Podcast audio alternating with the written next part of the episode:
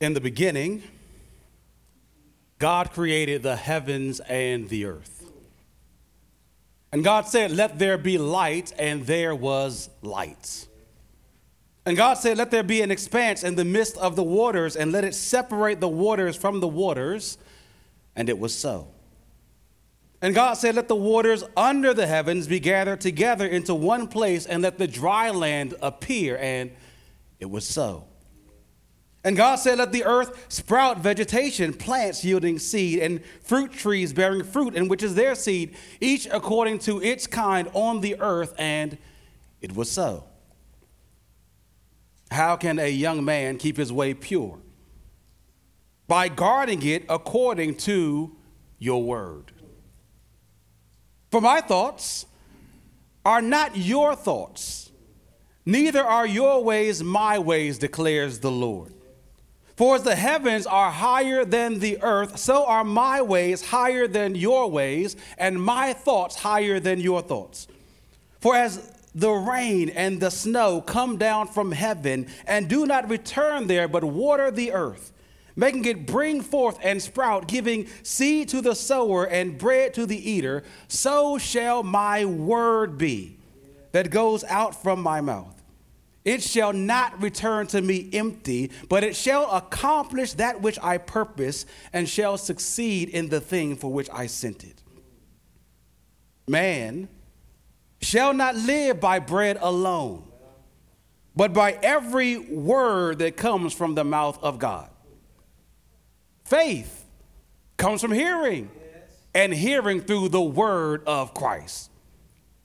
For the word of God is living and active sharper than any two edged sword, piercing to the division of the soul and the spirit, of the joints and marrow, and discerning the thoughts and intentions of the heart. If you abide in my word, you are truly my disciples, and you will know the truth, and the truth shall set you free. Friends, this morning we begin a new sermon series through the New Testament letter of Philippians. But whether you're a member of this church or a member of some other church, or perhaps this is your first time ever at a church, that reality might not excite you. Instead, there might be some kind of secret sentiment lying in your heart, wondering if it even matters, if it makes any difference at all. I mean, another sermon? Another sermon series through another book for what? I mean, with all the world's suffering, with all the personal issues I'm dealing with, what possibly can spending another hour hearing the Bible preached for another 10 weeks or so possibly do? Well, friends, if you have some of those, those thoughts, you would not be alone. We all often struggle with a sense of the impact of God's word, especially when we don't see immediate results. And so I just wanted us to spend the first couple of moments this morning reading from passages in Genesis and the Psalms and Isaiah and Matthew and Romans and Hebrews and John, reminding us that when God speaks, when God's word goes out, things happen. Things come to life. I mean, when God's word goes out, sinners are convicted and then converted through the proclamation of Christ and his cross. When God's word goes out, mourners are comforted, the weary are encouraged, the church is equipped and ultimately kept. God always accomplishes his purposes when his word is proclaimed. And so, friends, we start this series through the book of Philippians this morning with that confidence that God is going to do some things in us and to us and through us by the proclamation and preaching of His Word. Uh, now, whenever you begin a new study through any book of the Bible, there are a few routes you can take. You can spend a long time kind of giving all the background information about the place and the setting and the time uh, to set the stage of what's, what's coming ahead. I mean, you can dig through study Bibles and commentaries that are super useful for that kind of stuff. That's helpful. But for our time this morning, for our study, we want to focus mainly on the book itself. Right, there's some broad outside things we want to pull on, like the, the book of Philippians is written in about 62 AD. It's about 30 years after Jesus died and rose again and ascended into heaven. Right, you won't get that inside the book. But as we seek to learn about this book, I want us to look in the book itself to see what it tells us, to see what we can learn about the book of Philippians from the book of Philippians and from other books of the Bible. I mean, one of our aims here at Temple Hills Baptist Church is that we would be people of the book, people who give great time and attention to everyone developing the skill of reading and understanding the Bible. And we believe that one of the greatest ways to train people to do that is just to preach consecutively through books of the Bible. Reading them, seeing what they say, explaining what the passages mean, and seeking to apply them to our lives. That's what we'll be doing as we begin our study this morning through the book of Philippians. And so, without further delay, if you have a Bible, would you turn with me to the New Testament book of Philippians? Philippians is right after the kind of group of letters that Paul writes to churches Galatians and Ephesians and then Philippians. If you're using one of the Bibles under the chairs, you can find it on page 980. And this morning we'll look at verses 1 and 2 together. Philippians chapter 1, verses 1 and 2. We read Paul and Timothy, servants of Christ Jesus to all the saints in Christ Jesus who are at Philippi with the overseers and deacons, grace to you and peace from God our Father and the Lord Jesus Christ.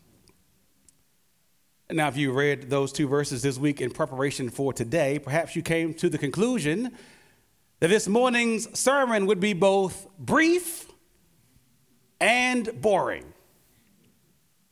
One of those might be true. You probably figure it's not going to be the brief part. You're like, this Bama is going to find a way to preach an hour from two verses. we'll see. but you definitely figure it's going to be boring. I mean, what can you possibly pull from this? From just an opening where we read about the author of this letter and the recipients and a kind of greeting. But I think there's much more behind simply the stating of the author and the audience here. I think what we see here are statements about the profound and powerful impact of the gospel and God's word. So, so here's what I think is the, the, the, kind of main idea we can draw from two little seemingly boring verses like verses 1 and 2 of Philippians chapter 1.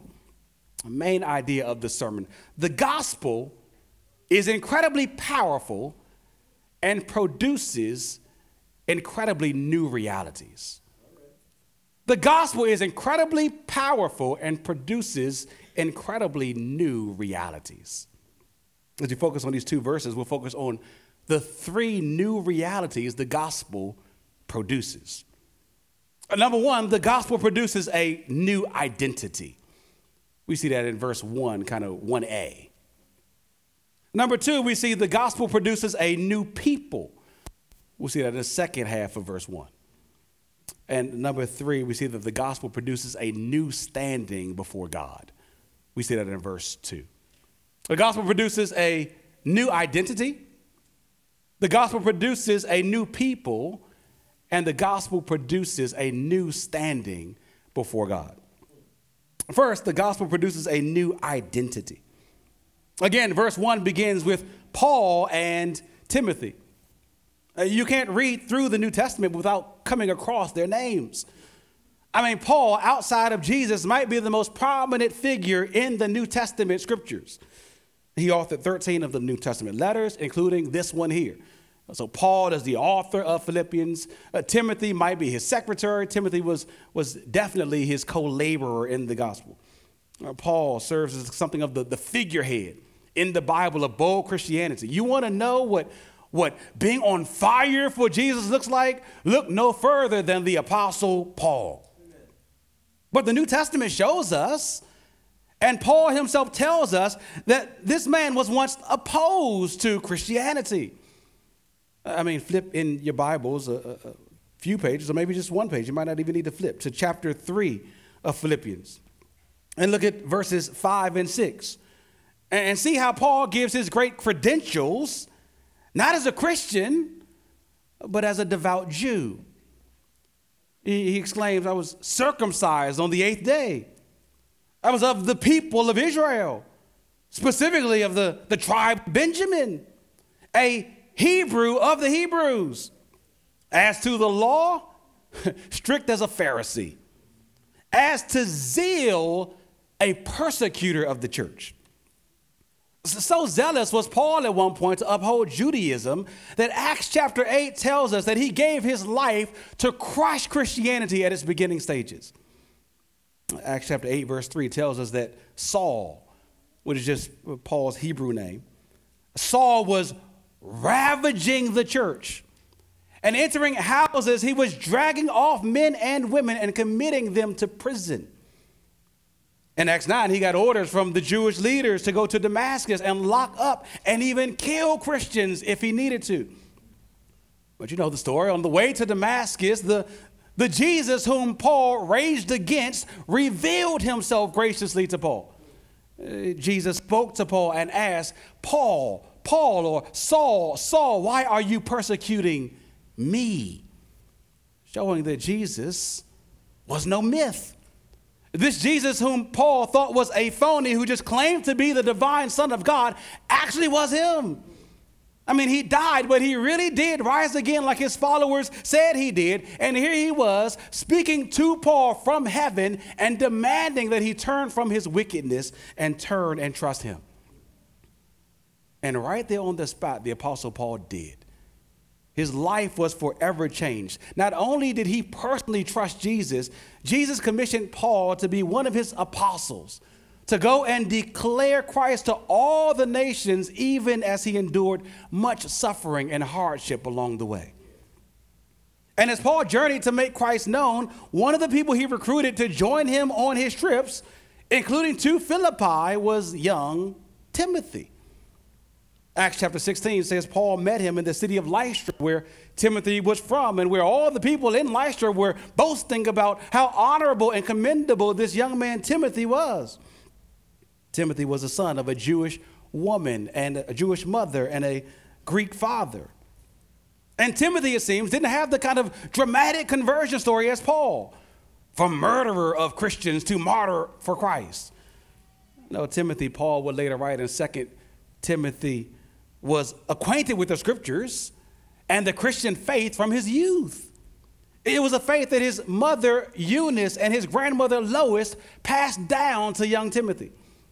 This boy, we might say, was brought up in a Christian home. That didn't make him a Christian by osmosis. Timothy had to, at some point, put his personal trust in Jesus, as we all must at some point. But his mother and his grandmother's influence helped. So here we have up front two different people, Paul and Timothy, with different stories, but united together by the same gospel that transforms all kinds of people. People who were once way out there and people who grew up in the church. People hostile to the gospel and people harbored in a Christian home. People like you and me. You, you see, friends, it doesn't, doesn't matter if you have a kind of crazy conversion story or a kind of tame conversion story. The fact that you are converted at all means you have a story. You have something to boast about. You have something that the Lord has done in your life, and we praise the Lord for it. Paul and Timothy were like you and me in many respects, but they weren't just like you and me. I mean, again, Paul was an apostle. He had seen with his own eyes the risen Jesus and had a unique authority that we do not have and Timothy was his valued protege. But notice Paul doesn't prioritize or highlight their prized positions or pedigree. Uh, Paul doesn't lead with his PhD or uh, his honorific title. You know how some of us be, right? You meet a pastor and he, he demand that you call him about five different names before you get to his actual name. You know, he doctor, reverend, bishop, overseer, right? And then his name, you can't even call his first name. You got to call his last name, right? Paul don't do that, right? He doesn't start this letter by stating uh, who it's from and then laying down up front his apostolic authority. Paul flips things upside down and speaks not as one who has authority, but as one who is under authority. Paul and Timothy, what's the best thing about us? What's the first thing we want you to remember about us? We are servants, or literally slaves of Christ Jesus. Friends, think how deep a change the gospel has produced in this man. Roughly 30 years earlier, Paul boasted about putting Christians in bondage.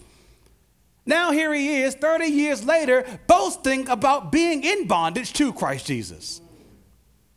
I notice in verse 1 the intentional word order there Christ Jesus. Here's a subtle reminder that Christ is not Jesus' last name, it's his title. It means Messiah, anointed one, king. Paul opens up here saying, I am a servant, a slave to King Jesus. If that rubs us the wrong way, it might be because we actually think that we are free agents. But, friends, if you're not a slave to King Jesus, then you are being ruled and ruined by some kind of counterfeit king. You see, nobody is free. Jesus says in John chapter 8, 24, everybody who practices sin, who makes a habit of sin, is a slave to sin. Paul says in Romans chapter 6, verse 16, Do you not know that if you present yourselves to anyone as obedient slaves, you are slaves of the one you obey, either of sin which leads to death, or of obedience, which leads to righteousness. We are all naturally born slaves to sin, and we love it. But Jesus Christ came to earth and became a slave for us, a slave of obedience to God. I mean, look there at your Bibles at Philippians 2. So the next chapter over, Philippians 2. And look down at verses 6 through 8. And notice the only other time Paul uses this term servant or a slave in the entire book, he uses it of Jesus. We read there in, in Philippians 2, verses 6 through 8, that Jesus, though he was in the form of God, did not count equality with God a thing to be grasped, but emptied himself. How? By taking the form of a servant same word, a slave. Being born in the likeness of men and being found in human form, he humbled himself by becoming obedient to the point of death, even death on a cross for us. Jesus became a servant to serve us. He became a slave of obedience to God, living a perfect life for us and laying down his life and dying in our place and rising from the grave so that we might be actually released from the lifelong slavery to sin under which we are all been in bondage since birth. He's released us not to leave us to live our own way. He's released us from that kind of wicked bondage to free us to serve a new and a better master, the Lord Jesus Christ. You see, bondage to Christ is actually freedom in life. You're free from a guilty conscience. You're free from the sin that kind of weighs you down. Friends, if you're here this morning and you're feeling that sin, I know how it is, right? You done tried everything to kick it on your own. You, you, you done tried medicine. You done tried therapy, right? You done tried to white knuckle and self will it. You cannot break yourself out of bondage. You need to be broken out of bondage by a true and a better master. The Lord Jesus Christ actually came as a slave to set you free from slavery to sin. Paul says elsewhere that we have been bought with a price. We've been purchased and redeemed from slavery to sin by the precious blood of Jesus Christ. So now that we have been bought, we belong to Him to serve Him. friends, that's true of all believers. We belong to Jesus and are to live, to serve, and to please Him in all humility and love. Later in this letter, Paul will call the Philippians as we walk through it, you'll see he'll call the Philippians to, to lower themselves. and in humility serve one another. Uh, Paul in this letter will call the Philippians to have the, the same mind of Christ, who humbled and lowered himself by becoming a servant for us. And here, Paul practices what he preaches. This very letter is an act of service on behalf of the Philippians. We'll read in this letter that Paul actually writes the letter from prison, right? He's in bondage literally for Christ, and yet in those bonds is still seeking to serve these believers by writing to them. He'll go on in this letter to boast not only about his own service, but Timothy's matchless service in the gospel. And even in this opening, it's a reminder to the Philippians of why he and Timothy would serve the church so deeply because of who they are servants of Christ Jesus. And all who belong to him must be identified with him as his servants. No longer living our own way for our own selves, but for him and for his people. You are not your own but you have been bought with a price, so glorify God as his servants. The gospel produces a new identity. The second thing we see in this opening is that the gospel produces a, a new people. Number two, the gospel produces a new people. Look at the second half of verse one. As Paul here kind of formally states who the recipients are in this letter. Paul writes to all the saints who are at Philippi with the overseers and deacons. Uh, why does Paul not simply write to the Philippians? Why to all the saints who are at Philippi? It's good to ask questions when you come to the Bible. Maybe another, and maybe even more important question you might have here is what is a saint? I mean, the word Saint is often used. The Roman Catholic Church throws it around at different people who are canonized as saints. Well, what is a saint? Well, the word saint comes from the Greek word hagios, which literally means holy ones.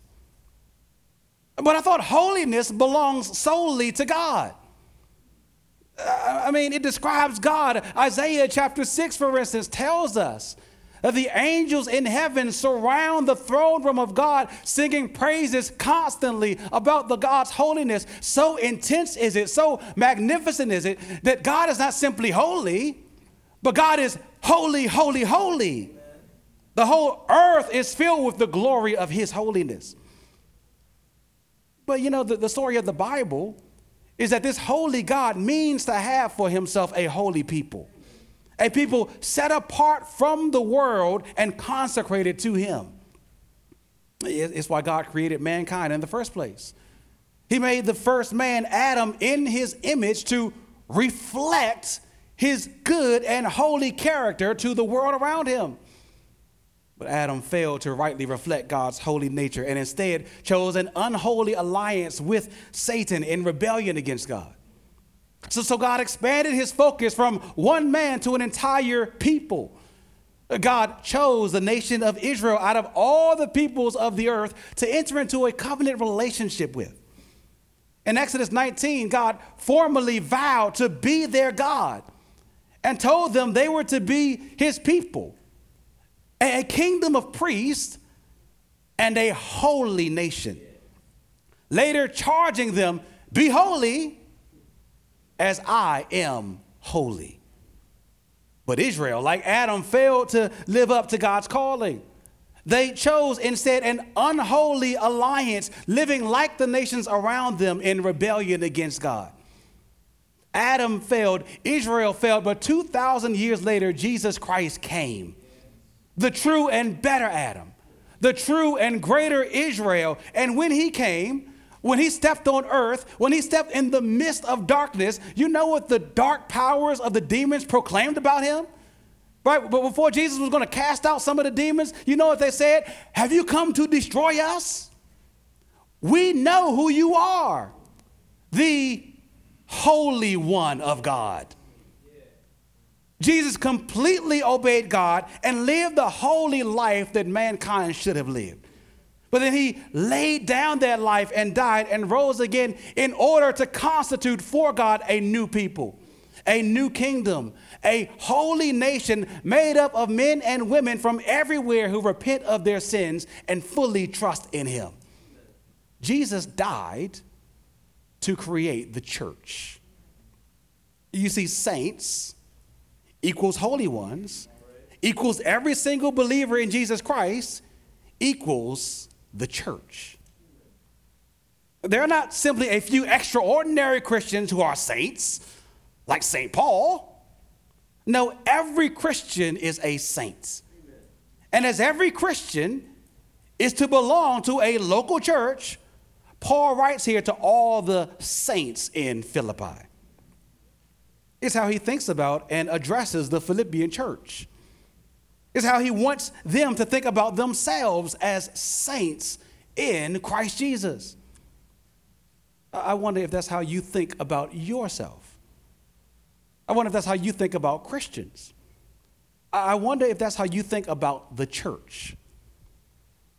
You know, we need to adopt the Bible's language and understanding. Christians are not a voting block for a specific platform or party in the governmental system. And the church is not simply a building or corporation that tries to get funds and do good things. No, the church is a group of Christians, of new people, of saints, a holy people whose lives are devoted to the Lord Jesus Christ this designation of saints then is a reminder of who the Philippians are and thus how they are to live. You know, you know, I think some of our struggles to live holy lives are, are because we keep believing lies about ourselves. You, you, think about how you think about yourself, think about how you talk about others around you. We keep believing that we're the same people as we were before. Uh, we keep believing that I'm the same Omar as 10 years ago. Uh, right? I'm the same care from 20 years ago. Right? We keep believing that the gospel hasn't produced anything different in us. But notice here, that's not how Paul thinks. Paul doesn't write the second line of verse 1 and say, Paul and Timothy, servants of Christ Jesus, uh, to the old sinners in Philippi. Now, the people in Philippi definitely committed some sins, as we all will, but that no longer defines them. When Paul thinks about these believers in Jesus Christ with all their flaws and all their faults, with all the messy relationships going on, we'll read something about it. When Paul thinks about this church and all the sins and struggles, Paul looks at them and Paul looks at the Lord's work in and through them. Paul writes to the saints to the holy ones. The Lord Jesus Christ has exploded in this little town and caused a new beginning, a new awakening in this little old place. Can you relate? I hope you do because the same thing has happened here in this local church. When you look around, and you should, when we have church, you should actually look around and not just look up front, right? Well, when we sing, you should look at the faces in the seats right? Why we try to have a regenerate church membership who make up the membership of our church is so that we can actually be encouraged as we look around and listen to our brothers and sisters praying and singing, and we know that they are new people, that the Lord has done something transformed, that these aren't just some folks who gather together on a Sunday, these are saints in Christ Jesus. Friends, that's one of the greatest tools that you and I can use in our discipling relationships. Number one, remembering who we are in Christ.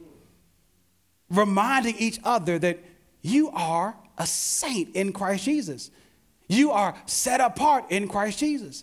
The Lord has removed you from living in the filth of your sin and placed you, reserved you in a heavenly place, even now. Amen. Right? And so, what we need to call each other is not to act like something you're not. What we need to call each other is to remember who you are and act like who you are. Remember that you are a saint, and so live like who the Lord has made you to be. You don't have to succumb, my brother, to critical speech. You don't have to succumb, my sister, to that sharp tongue. Uh, you don't have to give in to those worldly and fleshly desires that are rising up, causing you and calling you to go act out on that sensual temptation. That's not who you are no more. That used to be you when you were labeled and characterized and known as sinner, but you are a saint and so live like what you are. We can use those kind of things not to boost each other up or have a false encouragement. Those are actually biblical, biblical grounds to stir one another up to love and good works, to encourage and edify each other.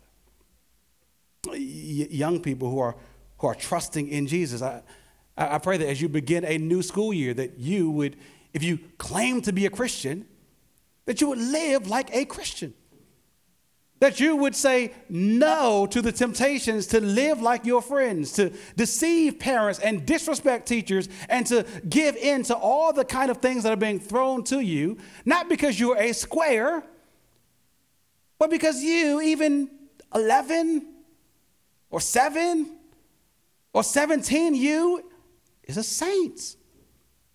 Yes, we believe kids can actually be saved. And we believe that kids should live as if they're saved.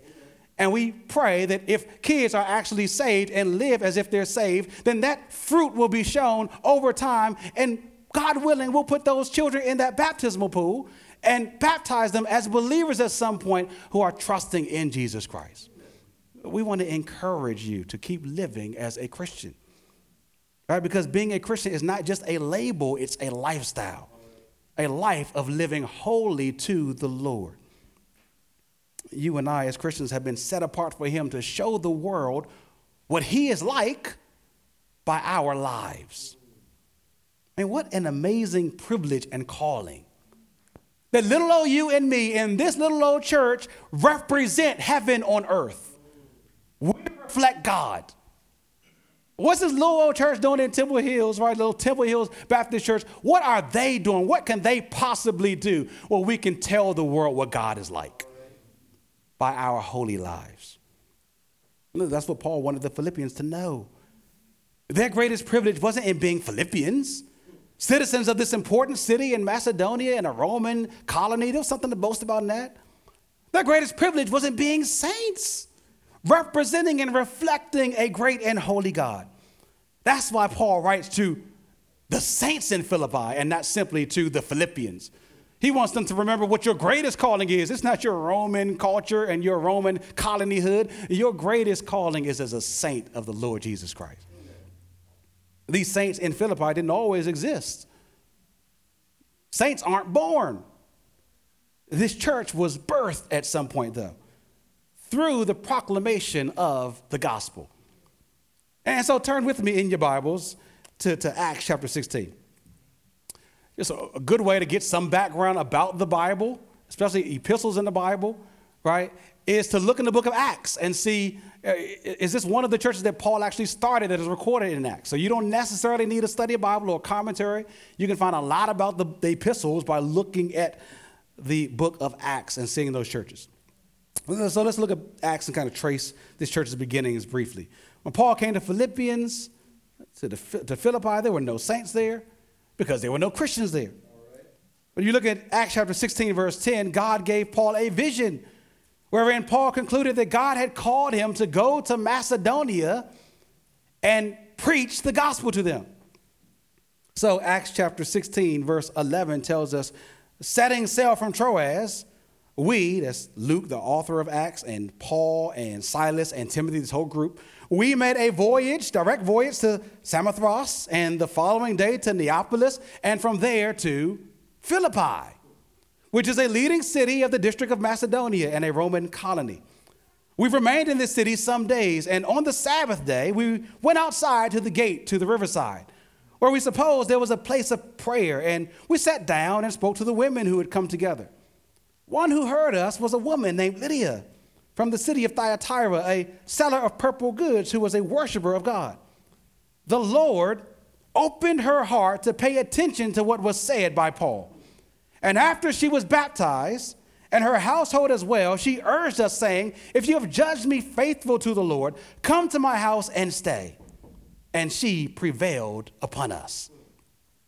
Here is the first convert the first saint in Philippi, a woman named Lydia. And she was a pious person who worshiped God as a Jew, but she did not know the gospel of Jesus Christ. And so Paul preached. And you see what verse 14 says? The Lord opened her heart to pay attention to what Paul said and ultimately to believe what Paul said. Her being baptized along with her household, a visible demonstration of their faith. And drop down a few verses to verse 25. Uh, Paul and Silas find themselves in prison in Philippi because they cast out a demon from a fortune telling woman who had cost her owners a fortune. Right? They can no longer make money off of her because Paul and Paul and them want to go do religious stuff, right? Paul and Silas find themselves in prison. But even in prison, Paul is serving the Lord, doing what saints do, praying and singing to God. So that even all the prisoners here, the Lord responds by sending an earthquake to unlock all the chains from all the prisoners. So that in verse 27 there, we read that the janitor is about to kill himself for allowing all the prisoners to escape on his watch. But Paul commanded him to do himself no harm. All the prisoners were still there. Leading the jailer, after observing Paul's life as a prisoner, this man probably never locked somebody up and had them singing about it and holding a worship service in a cell. After observing Paul's life in prison, a holy life lived for Jesus, even in that hard trial, it led him to ask the most important question in verse 30 how can I have what you have? Sirs, what must I do to be saved? Verse 31, they said, Believe in the Lord Jesus, and you will be saved, you and your household. And they spoke the word of the Lord to him and to all who were in his house, and he was baptized at once, he and all his family. Here is the second set of converts a Roman jailer and his family. This man, like Paul, once locked up Christians for their faith, but Paul's life and his words testified of Jesus Christ. What Christ had done, and it led to this man's salvation. Friends, again, when the gospel goes out, things happen. A new people is produced. When Paul came to Philippi, there was nothing there but souls headed to hell. When Paul left Philippi, there was a couple handfuls of holy people. There was a small church left behind, a community of saints headed to heaven and living as such. And as you flip back to Philippians 1, here we have Paul writing about 10 years after this initial visit to the Philippians in Acts 16. And Paul here able to write to all the saints who are in Philippi. Uh, how many of them there were, we, we don't know. But presumably more had been added to the number through Lydia's witness, this wealthy woman, and through the jailer's witness, and through their family's witness. I pray that gives you hope and endurance as we continue to minister in Temple Hills and PG County. And if we keep faithfully plodding away at proclaiming the good news about Jesus, God is going to produce something spectacular. We can trust that if you continue to proclaim this good news time and time and time again over what seems like hard and impenetrable soil, God is going to create a new people who live for Him. I pray that motivates you, motivates you to come out and and serve and meet neighbors on Saturday at our back to school event. Uh, to, to, to serve and to, to drop little gospel seeds and trust that the Lord might bless your faithful efforts. I, pray it motivates us to take the gospel to other places where there are no Christians and no churches presently, like what Paul found when he went to Philippians or to Philippi. He didn't have a promise of what was going to happen. But he did have a promise of the power of the gospel. Paul believed that the gospel is powerful for salvation. And so he could go to any kind of place, not knowing what awaited him, but knowing that when this word is preached, God produces something. Pray that we will be able to go to places that are filled with people, people living in sin, people whose lives are unholy, but people whom the Lord would delight to transform into a holy people to be his witnesses. It's amazing how the Lord works to transform folks. I mean, notice even in the, the address in verse 1 to the Philippians, the, the kind of added elements. Paul says, To the saints who are in Philippi with the overseers and deacons. This church, which was once a non church, is now a church with multiple qualified leaders. Overseers, which, which means bishops, is just a term that the Bible uses interchangeably with pastor or elder. Those tasked with teaching and preaching and with the oversight of the church. Deacons are those that God has charged primarily with serving the needs of the church, of, of the church body. Notice here, this very subtly, but very, very profoundly, there are plural elders and deacons in this singular church in Philippi. Uh, the Lord's design for his church is not for there just to be one man, one senior pastor who does all the ruling over all the church or churches, right, with no kind of delegation, right, with no kind of partnership. No, God has designed his church to have multiple elders giving oversight over one church and multiple deacons serving one church. That's why here it's not just me serving as pastor, but Pastor Warner and myself uh, helping to, to lead this flock. Uh, that's why we have our brother Joe faithfully serving as a deacon, and we hope to add to his number, not because we just figure we need more help, but because God's word actually says you need more help. God's word actually tells us how to design the church, how the church should be structured. And so you just notice here elders and deacons. And what qualifies someone as an elder, as an overseer, or to serve as a deacon? What is primarily their holy character. I mean, you read the qualifications for elders and deacons in 1 Timothy 3, what stands out is, is the character qualities. Their proven character and holiness as it relates to speech and as it relates to, to restraining themselves, as it relates to substances, and as it relates to fidelity in relationships. Paul writes to all the saints, to the entire church, along with those in the church who've been distinctly recognized as spiritually mature, as exemplary models of a holy life, overseers and deacons. Because I pray that many of you in our congregation would aim would aspire to be overseers or elders and deacons here in our local congregation. I pray you would aspire to be elders and deacons, not simply to have a title, but because you aspire to live in such a way that people would readily recognize you for your godliness and as someone who absolutely meets those, meets those character qualifications in 1 Timothy 3 and Titus 1 maybe this week a good exercise would be to, to read through those passages. Read through 1 Timothy 3 this afternoon and reflect on what areas you need to grow in in holiness. What might be keeping you from serving as an elder or a deacon? Oh, what a smile must have cracked Paul's face. Even in prison, as he wrote this letter to the saints in Philippi with the elders and deacons. Like a proud parent, he can remember when they were first born, how clueless they were, how immature they were. And yet, here he can write, marveling at God's grace in the life of this local church. Not only is there a church to write to, a holy people who did not once exist, there's spiritually mature people in there who's leading the church. The Lord is graciously at work the gospel had produced an entirely new people with new affections and new desires and new commitments.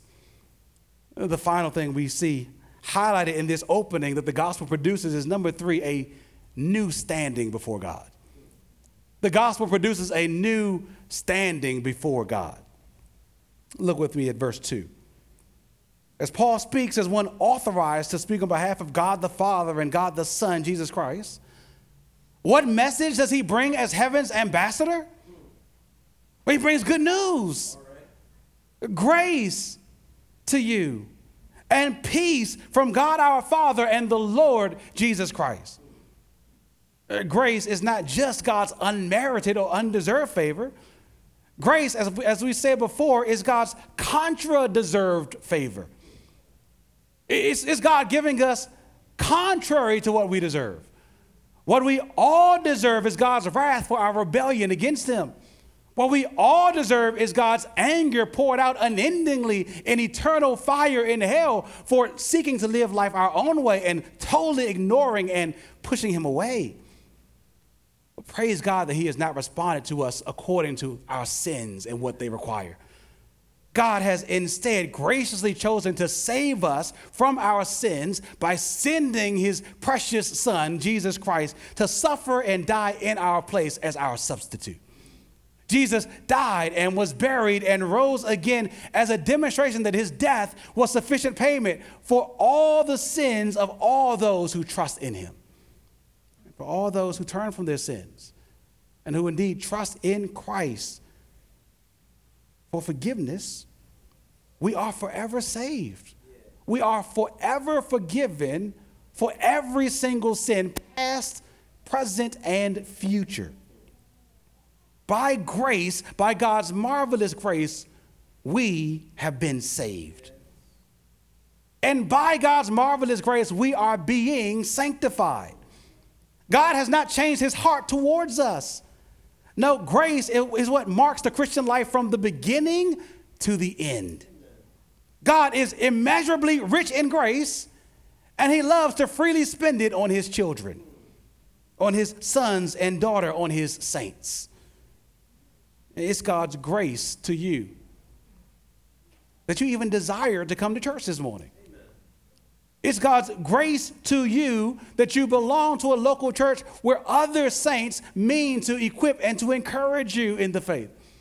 It's God's grace to you to hear His word preached every Sunday from different men, giving you the life transforming word that only God's word can give you. It's God's grace to you to, to fight that temptation to, to lie, to grow bitter, to seek revenge is God's grace to you, strengthening you today to say no to sin and yes to God. Grace to you and peace from God. Saying some of y'all need to hear that this morning. Peace from God. God is not angry at you. God is not angry at you in Christ. The horrible week you just had, the horrible marriage that you might feel like you're in, the unending health problems that rack your body and mind, the hard time you're having finding a spouse. They are not indications that God is punishing you. You and God do not have a hostile relationship. At one time, that was the case. At one time, we were enemies with God. But God reconciled himself to us. He took the initiative by sending Christ to become our peace so that we might have everlasting peace with him so that we might have a right standing with him, no longer as enemies, but friends, even better than friends, family, sons, and daughters. When he sees us, he sees us through the lens of his son. When he sees us, he declares on us the same thing he declared to his son This is my beloved son, in whom I am well pleased. When he sees us, he delights over us, he rejoices over us we need to understand what Paul says here that there is peace. Well, the Old Testament word in the Jewish terminology, t- terminology, there is shalom between us and God. Not just is there no hostility, there is the presence of absolute favor and friendship and wholeness and newness and joy and everlasting happiness. Friends, if you're here this morning and you know yourself not to truly be a Christian, I mean, you love sin, you love to live in sin, and you know you're not living for the Savior, then God is very much still your enemy. And there is no peace between you and Him. So, the best thing, the most urgent thing you must do right now is to turn from your sins and put your trust in Jesus Christ that you might receive the gracious gift of salvation from his hand. If you want to talk more about what that looks like, come talk to me after the service at the door. Talk to anyone around you. We love to talk more with you about what that looks like in your life. Friends, the gospel is powerful. And it produces all kinds of wonderful new realities, new identities, new people, new standing before God. What wonder or transformation might the reminder of the gospel and its powerful produ- production, what it powerfully produces through the gospel, what, what transformation might that be working in you this morning? Two little verses, seemingly throwaway verses, but showing the enormous impact of God's word and God's gospel. What might the Lord be doing through this reminder of his wonderful work? I pray that we would all see the Lord's work in us and through us and to us, that we be reminded who we are in Jesus, and that we would live like what we are. As we advance in this book of Philippians, we'll, we'll see Paul give some direct encouragements, some direct commands, but to begin, he just means to show us the wonderful work of God in the gospel, to meditate on it, is work in your life and the lives of people around you, and to give God praise. Let's do that even now. Pray. Lord, we thank you for your word. We thank you for the good news about Jesus that you've shown to us, that you've brought to us. Lord, we thank you for the effects the gospel has wrought in us. Lord, we pray that you would make us uh, joyful in who we are in Christ. Uh, Lord, we pray that we would live holy lives to him. And Lord, we pray that you would, through our holy lives and our holy witness, uh, Lord, bring others into this kingdom with us to serve Jesus Christ. We pray all this in his name and for his glory. Amen.